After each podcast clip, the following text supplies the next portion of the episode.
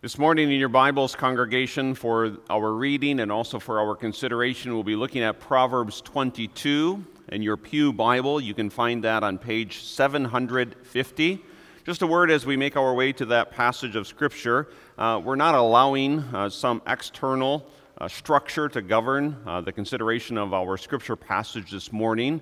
Uh, we're not just preaching on this text because it is Mother's Day, but nevertheless, we do think it's a suitable opportunity to receive biblical instruction for this most uh, important calling uh, that mothers are engaged in, and also, of course, fathers and grandparents. Uh, and you could extend it uh, to the covenant community, this most important calling that we are all, in one capacity or in one way, engaged in uh, that of the nurturing, the training, the instructing uh, of children, whether those children be infants or toddlers, uh, preteens, teens, or perhaps whether those children be uh, older. Uh, there is the uh, consistent need for training and for instruction, and so we want to look this morning at a passage that will give us guidance in that activity. So we read from Proverbs 22, verse 1 through 16, and then we'll be looking especially at verse 6. Hear now together the reading of the Word of God.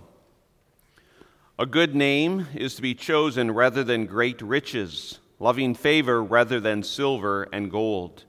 The rich and the poor have this in common the Lord is the maker of them all. A prudent man foresees evil and hides himself, but the simple pass on and are punished. By humility and the fear of the Lord are riches and honor and life. Thorns and snares are in the way of the perverse. He who guards his soul will be far from them. Train up a child in the way he should go, and when he is old, he will not depart from it. The rich rules over the poor, and the borrower is servant to the lender. He who sows iniquity will reap sorrow, and the rod of his anger will fail. He who has a generous eye will be blessed, for he gives of his bread to the poor. Cast out the scoffer, and contention will leave. Yes, strife and reproach will cease. He who loves purity of heart and has grace on his lips, the king will be his friend. The eyes of the Lord preserve knowledge, but he overthrows the words of the faithless. The lazy man says, There is a lion outside. I shall be slain in the streets. The mouth of an immoral woman is a deep pit. He who is abhorred by the Lord will fall there. Foolishness is bound up in the heart of a child. The rod of correction will drive it far from him. He who oppresses the poor to increase his riches, and he who gives to the rich will surely come to poverty. And thus far for this morning, our reading from the Word of God. And again, our text there is found in verse 6 Train up a child in the way he should go, and when he is old, he will not depart from it. A congregation of the Lord Jesus Christ. Anyone who has engaged in the activity for any length of time will acknowledge, perhaps with humility, perhaps with a sense of sorrow, that parenting is not for the faint of heart. Uh, parenting, first and foremost, uh, is a difficult task. A difficult task because of all of the different aspects of it, all of the different responsibilities of it. Throughout the community's celebration of Tulip Time, uh, I can't help but notice uh, some of the young parents with a number of little children, and they're constantly busy. The children, and therefore the parents. My wife and I commented Imagine having multiple children in every one of these parades and having, and some of you know this very well, having just simply the difficult task of coordinating all of the activities and having all of the children in all the right spots with all the right things. And then, of course, you have the spiritual aspect of parenting the care, the nurture of a soul. But I suppose that parenting is not only difficult, but it's also something that is continual, perpetual. And as I talk with some of you, your, your children are well past the stages of marching in the Christian school marching band.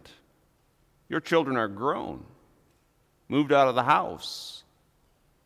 And yet you still have a parental concern for them. It still weighs upon you. the temporal well being of your sons and daughters, but especially the eternal well being of your sons and daughters. And I think that's what really presses upon the soul of a parent. Uh, not only is it difficult, and not only is it a long term calling, but parenting, uh, I think the task is clouded by the cries that we hear from a secular society. Well, you can walk into nearly any book shop and pick up a book on parenting, but much of it would be complete foolishness. And, yet, our secular society, they, they, they cry out all the louder as years go by that they alone are the experts when it comes to the training and to the raising of children.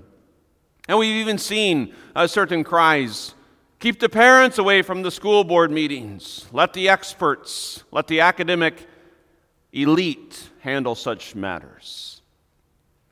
And so I would submit to you this morning uh, that parenting is indeed a difficult task, and yet, thanks be to God that the Bible, and by the Bible, God Himself, the one who has given this most solemn responsibility to us, God has not left us without an instruction manual. That instruction manual is found in part in Proverbs 22, verse 6. And so, if we were to ask ourselves this morning, what is the task? What is the task of parenting? Train up a child in the way he should go. And when he is old, he will not depart from it. Now, we want to say also, as way of introduction, that this is a proverbial truth. It's not an absolute guarantee. A proverbial truth, not an absolute guarantee, but a proverbial truth that we can rest upon, that we can pray upon, that we can act upon. And so, for our instruction and encouragement in the difficult and yet high calling of parenting, this morning we consider this theme encouragement for parenting. First of all, noticing the nature of parenting, and then secondly, the direction of parenting, and then third, the goal in parenting. So, encouragement for parenting, especially for mothers, grandmothers, and great grandmothers, also for fathers, and for the entire congregation. Notice, first of all, the nature of parenting. And we're going to be following our text again quite closely. Uh, the nature of parenting is found in this opening exhortation of verse 6 train up a child. If you were to ask, what exactly is parenting? That would be a good beginning definition to train up a child. Uh, to train up a child by encouraging instruction and by encouraging correction. And what I want to do in this first point is take other passages of Scripture and use them to shed light into this particular phrase train up a child. And so the calling, the responsibility of the Christian parent is to train up a child first of all, by way of encouraging instruction. And the Bible is very, very clear that the primary, the initial responsibility for the instruction of a child lies upon the parents of that child. Uh, now, maybe in a former day and in a former age, we could have skipped such basic statements as that. But in our increasingly confused culture, and as that confusion begins to creep into the churches, I mean, we have now come to the age in which the very fundamentals uh, of human sexuality are being denied. And so we need to emphasize that it is the primary responsibility of the parents, of the father and of the mother. Now, we understand that in God's providence, at times, a child is given out of that context. We understand uh, the sad reality that at times uh, a parent must parent alone. Nevertheless, uh, we also understand that the biblical norm, the biblical ideal, is that children are given into the nuclear family uh, of one husband, one wife, of, of one father, and of one mother, surrounded by the extended covenant community. And in that context, there is this primary responsibility. You can think, for example, of Genesis 18, verse 19 where the Lord says, For I have known him that is Abraham, in order that he may command his children and his household after him, that they keep the way of the Lord. And so the primary relationship of that covenant that was made between the Lord and Abraham was that in part that Abraham might be a means, an instrument to continue the advancement of that covenant relationship from one generation to the next generation because the promise was not only to Abraham, but also to Abraham's descendants. And that promise is contingent or dependent only on the sovereignty of God. But the sovereign Lord God is pleased to use human instruments as means to accomplish the promise. You can think also, for example, of Deuteronomy 6, verse 7, uh, where the command is given to parents you shall teach them that is, the words or the commandments of the Lord diligently to your children. And the New Testament echoes what is so uh, pointed in the Old Testament. For example, Ephesians 6, verse 4 And you, fathers, do not provoke your children to wrath, but bring them up in the training and admonition of the Lord. And so maybe on this first subpoint, we just need to begin our mental or our handwritten notes by writing down the instruction of children is the responsibility of parents. Now, parents, you have many responsibilities, but this is at the top of the list the spiritual instruction of your children, that they might come to know the way of the Lord. Train, that word does not simply mean convey intellectual data. But, but it's more holistic than that. To teach them how to live, to teach them how to live according to the truth of the Word of God. Now, I have to uh, confess that I don't think I taught any one of my five children how to ride a bike. They can all ride a bike. But I didn't teach any one of them how to ride a bike. My wife taught them how to ride their bike. I watched while she taught them. But there's an analogy here. When you teach your children to ride a bike, parents, you don't simply sit them down and give them some type of a lecture, maybe complete with drawings and illustrations, and say, well, you know, uh, the, the whole idea is to create enough forward motion that you'll maintain your balance. No, uh, you, you walk alongside of them on that bike. And maybe you begin with training wheels, and then you, you lift the training wheels up a little bit, and they, they, they learn to maintain their balance. Uh, but then what you do is, is you walk alongside of them. And then as they pick up speed, uh, you, you jog alongside of them. Uh, and, and when that moment comes, you take your hand off the seat momentarily, but then they begin to wobble, and you put your hand right back on that seat to guide it. And you give encouraging instruction, and maybe you tell them, you know, keep your eyes focused down the road. Don't look right down at the street in front of you. Have a focal point off in the distance and ride towards it. And, and that's something more uh, of what we mean by train up a child in the way he should go. Experientially walk the Christian life with them. That's why it's such a wonderful thing that families, Christian families, worship together and attend church together. Uh, that there's the father, the mother, and maybe uh, in Providence, the, the grandparents and the grandchildren. They're all engaged in this corporate Christian life together. And by being engaged in it together, uh, not splitting ourselves up into various demographics, not saying to the children, okay, now you can leave, go off and do whatever children do now. The adults are going to worship. We understand the, the corporate impact of being a covenant community and of this responsibility to train up a child in the way he should go. But not only encouraging instruction, but also encouraging correction. Correction is needed. In part, you'll notice in verse 15, and here's one you might say, uh, light that we're shining in on verse 6, training up a child. Well, what does that mean? Give him instruction, give her instruction, but also correction because foolishness is bound up in the heart of a child. The rod of correction will drive it far from him.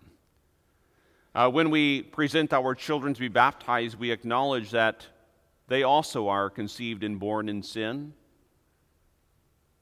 There is foolishness bound up in the heart of a child. Lovingly, that foolishness must be corrected.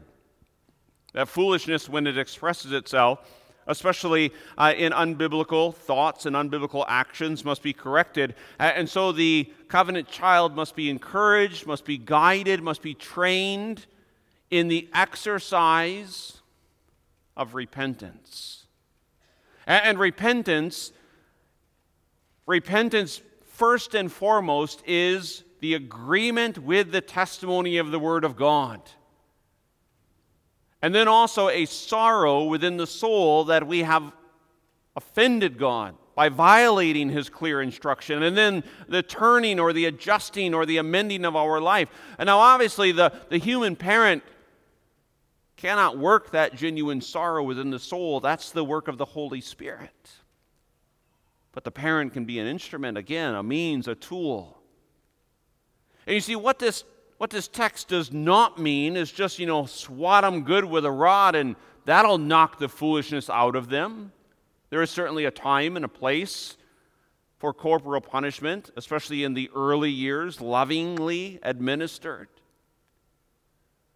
But what this is, is the instruction in the way of repentance. Now, in order to instruct someone else in the way of repentance, it's crucial that you and I be exercising repentance.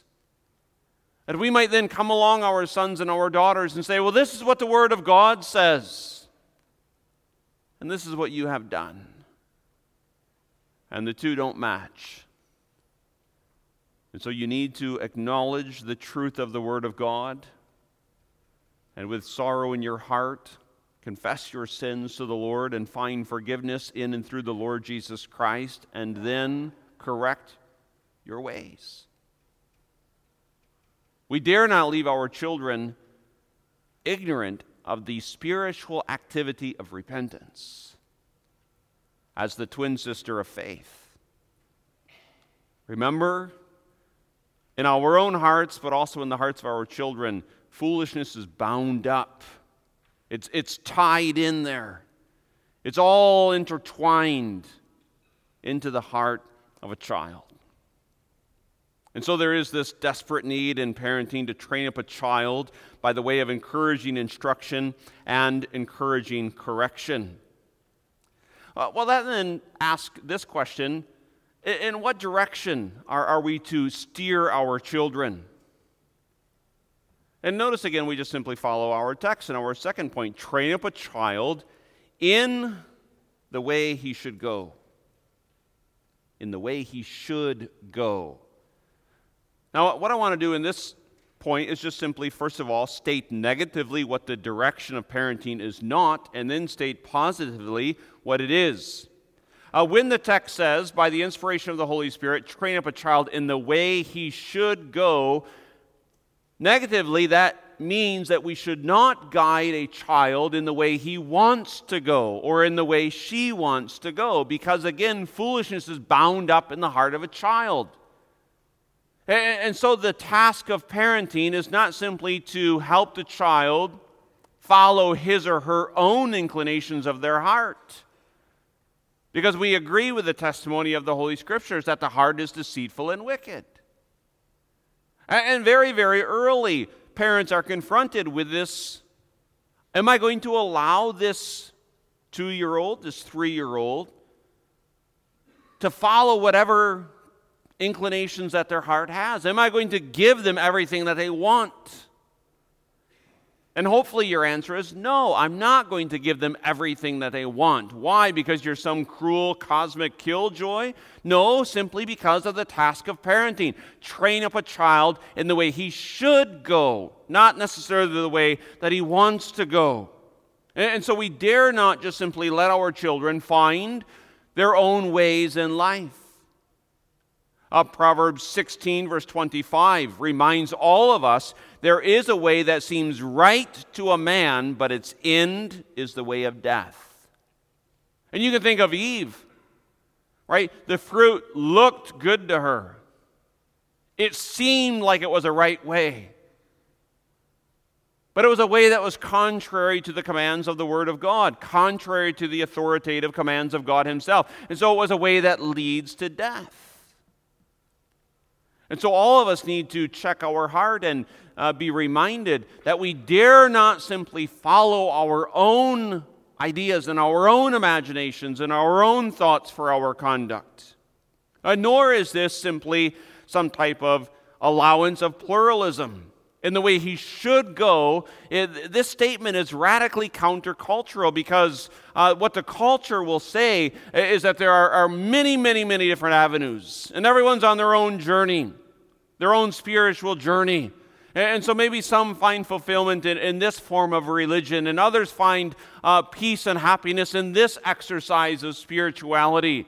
Uh, and, and, the culture will cry out, Oh, you dare not suffocate your children uh, with this Christian ethic and with this Christian indoctrination. But we stand, or at least we ought to stand, countercultural and say, We dare not give our children biblical direction. We must instruct them in the way that they should go. In the way that he should go, stated positively, is the way of scriptural truth. Scriptural truth in biblical doctrine. Now, it's, it's very common practice to make a distinction, a very helpful distinction, a very biblical distinction between what you could call faith and practice, uh, or, or doctrine and belief, or, or orthodoxy and orthopraxy. So, what, what we're saying now here is that as Christian parents, when we are given this solemn obligation to instruct our children in the way that he or she should go, that first and foremost demands of us that we would set biblical truth before them. Uh, that we would give them from their youngest days until the day when our calling on this life and earth is fulfilled, that we would set before them biblical truth concerning, first and foremost, who God is. If you could give your child one thing, what would you give them? One thing. Now, I know we give our children many things, but just to test our own evaluation of our parenting responsibility, if you could give your child one thing, would it not be the fear of the Lord? Because that's the beginning of wisdom. And included in that fear of the Lord to give to our children the knowledge that there is one only God, a triune God Father, Son, Holy Spirit. With all of his infinite perfections, this God is our creator and our redeemer. And not only then the doctrine of God, but then in relationship to the doctrine of God, uh, to teach our children who we are as creatures of God's hand, and, and not just similar to the brute realm of animals, but that we are the image bearers of God, having been given not only a body, but also a soul, created with a moral capacity and a moral responsibility, with a moral obligation to live in fellowship with God, and then to continue that instruction in graduating depths of degree as they advance in their years of formation, to instruct them uh, that the fall took place and that there is then a noetic effect upon the fall. Uh, that impacts our very heart and our mind. But thanks be to God, there is redemption in and through the person and the work of the Lord Jesus Christ. And so, yes, with many insufficiencies, but to set before our children this is who Jesus Christ is, and this is what he has done. That they might be well versed in the steps of humiliation and the steps of exaltation, that they might know from the youngest days of their life that Jesus Christ was incarnate, and that he suffered, and that he died, and that he died a substitutionary atoning sacrifice for sinners, and that he rose from the dead and yes, that he ascended into heaven, a critical aspect of his exaltation and a comforting truth for us here in this life. And that he will come to judge the living and the dead. To impart that unto our children, and then to explain to them the benefits of faith in the Lord Jesus Christ, the full and the free forgiveness of sins, the empowering work of the Holy Spirit within their lives. And that, of course, ties in with what we said when we are called to exercise this instruction in repentance. We dare not try to teach our children repentance apart from the work of the Lord Jesus Christ. That would just simply lead to either some legalistic legalism uh, or to absolute exasperation. This is the most important thing that we can give our children the knowledge of the Lord And not only then this doctrine, but also life to teach them biblical truth in relationship to Christian ethics or Christian morals. And here we don't even need to bring up illustrations because they, they, they abound all around us. But our culture would sell them a lie. And it's our solemn responsibility to present them with the truth. Also concerning ethical behavior, of absolutes, of universal rights and wrongs as an extension of God's holy character. John 14, verse 6 ties in, I believe, quite well with Proverbs 22, verse 6. Train up a child in the way he should go. And what does Jesus Christ say? I am the way, the truth, and the life. And I say this because we need to be very, very careful that we don't just simply fall into some therapeutic, moralistic deism some just kind of, oh, okay, children, be good little boys and girls. Do what you're supposed to do and don't do what you're not supposed to do. When we consider what exactly we are called to do in parenting, I think it's most beautifully illustrated by those parents who brought their children to Jesus. And so, if you sit here this morning as a mother, as a grandmother, as a great grandmother, or as a father, grandfather, great grandfather. Bring your children to Jesus in your prayers and in your words. I can't help but think of my wife's paternal grandmother. She used to babysit my, our oldest daughter. I don't know how old Faith was at the time, couldn't have been more than one or two. And Faith's great grandmother would come once a week, I forget what day it was, and sit her great granddaughter on her lap by the piano and just simply play, Jesus loves me, this I know. What was she doing? Bringing her great granddaughter to the feet of Jesus, instructing in biblical truth, instructing in eternal truth. And only eternity will reveal and may this be an encouraging word for grandmothers and great grandmothers. Only eternity will reveal the fruit of your labor. The words of a, of a simple hymn, blessed by the work of the Holy Spirit. Well, what then should our goal be? And our third point. Here again, I just want to work negatively and then positively. The goal, you'll notice, is stated here when he is old, he will not depart from it. We might simply say it this way the goal is that our children would walk in the truth. This is what John says I have no greater joy than that I hear that my children are walking in the truth. Now, we want many things for our children, do we not, parents? We want them to be healthy. We want them to be safe.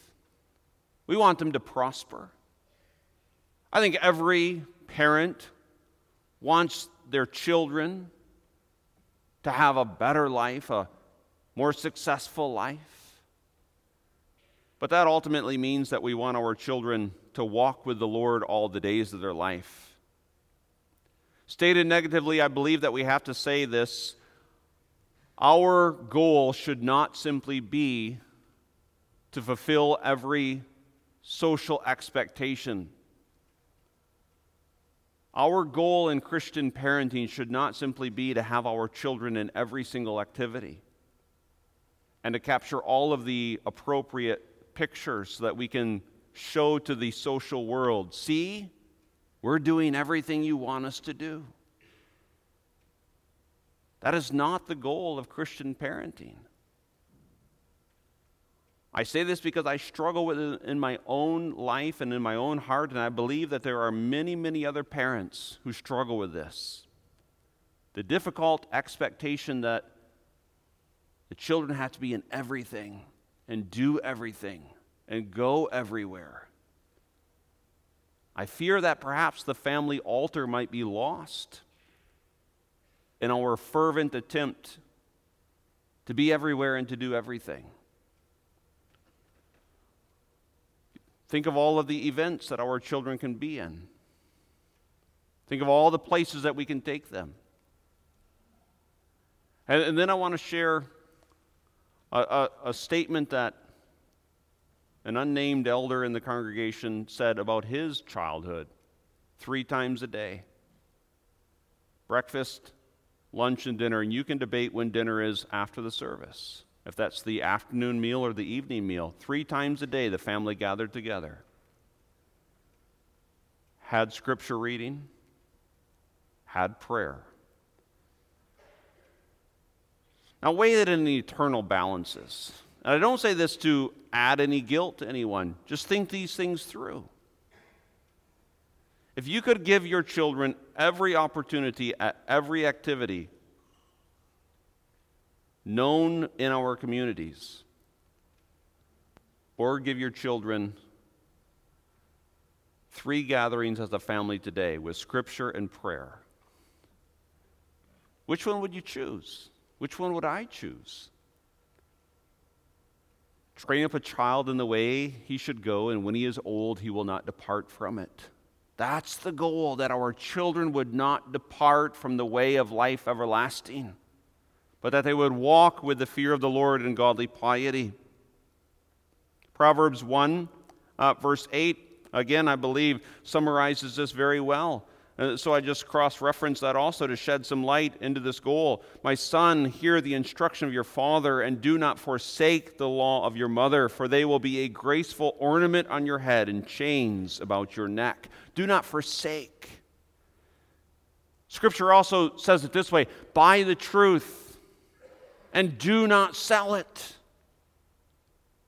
And one of the most sobering and, and sad realities is hearing the reports, whether they be more anecdotal reports within a congregation or within a family, or whether it be, you know, the, the statistics that are gathered by the various organizations. And you, you can debate how accurate the statistics are, but there is a great exodus that is happening from the churches.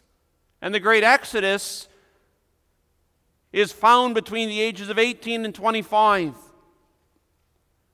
As young people just exit from the church stage left, whether they just wander off, whether they go off to colleges and universities and never establish firm spiritual roots in a Christian community. But it's not enough to just simply walk with the Lord for the first 18 years of your life. When he is old, he will not depart from it. And so, parents, this must be at the very essence of our prayers and at the very essence of our labors. That we labor today in dependency upon the Holy Spirit, praying, Lord, establish the work of our hands. We recognize our own failures, our own insufficiencies, but Lord, establish the work of our hands. Lead and guide our children today and all the days of their life in the way of faith and repentance. I think of that phrase that often is echoed throughout the Old Testament that they would not turn to the right nor to the left. And that also has to be part of our corporate congregational prayers. Lord, remember the next generation, obtain their hearts. And a word to those who find themselves in those years the teenage years, the young adult years. Buy the truth and do not sell it. I couldn't help but notice because I had to drive past it on the golf cart a number of times. Some of the antique cars that were on display this past week. And, and if you ever have a chance, young people, maybe talk to your grandparents, especially your, probably your grandfathers, and ask them about their first car. Many of your grandfathers, well, maybe more, more my grandfathers, uh, they lived in what was known as the muscle car era. And it seems like every grandfather had a really, really cool sports car when they were a teenager. And it seems that most grandfathers sold that sports car. And it seems that most of those grandfathers who sold those sports cars will say, I wish I had never sold it. Now, many of them, they, they sold their sports car to buy something more family friendly. But they say, I wish I would have never sold it. Now, that pales in comparison to the spiritual truth do not sell your spiritual birthright. Don't sell the Christian faith, but hold on to it. Preserve it with both spiritual hands of your soul. And so we come to the conclusion mothers, grandmothers, great grandmothers. An attempt at a Mother's Day sermon, and you can evaluate again over lunch how successful it was at a Mother's Day sermon. But I'm convinced, if I may say this with humility, that this is the most important word. For mothers, grandmothers, great grandmothers, and of course, fathers, and us as a covenant community. What shall we do? Train up a child in the way he should go, and when he is old, he will not depart from it. And for those mothers who are in the trenches and who may not sense fulfillment, may not sense purpose, may wonder after wiping the hundredth runny nose in a morning, is this really all there is? Don't ever forget the saying the hand that rocks the cradle does indeed rule the world. Amen. Our Heavenly Father, we thank you for the instruction from your word. And we do humbly pray, Lord, that we might receive the grace necessary uh, to pick up the solemn responsibilities you have given us as parents. We pray for all of our parents, especially mothers as they labor in a work that is often despised and ridiculed by our society. Uh, may they see the high value of their calling, and may they labor with a focus uh, of training up their children in the fear of the Lord, in the way of the Lord, and the way in which these children should go. And Lord, we pray for the hearts of our children and our young people. Convert them, regenerate them, increase their faith Show them the joy and the gladness that there is in the Christian life. And may they never turn to the right nor to the left, but may they walk with sincerity of purpose all the days of their life with you as their Lord and as their God. We pray for Jesus' sake. Amen.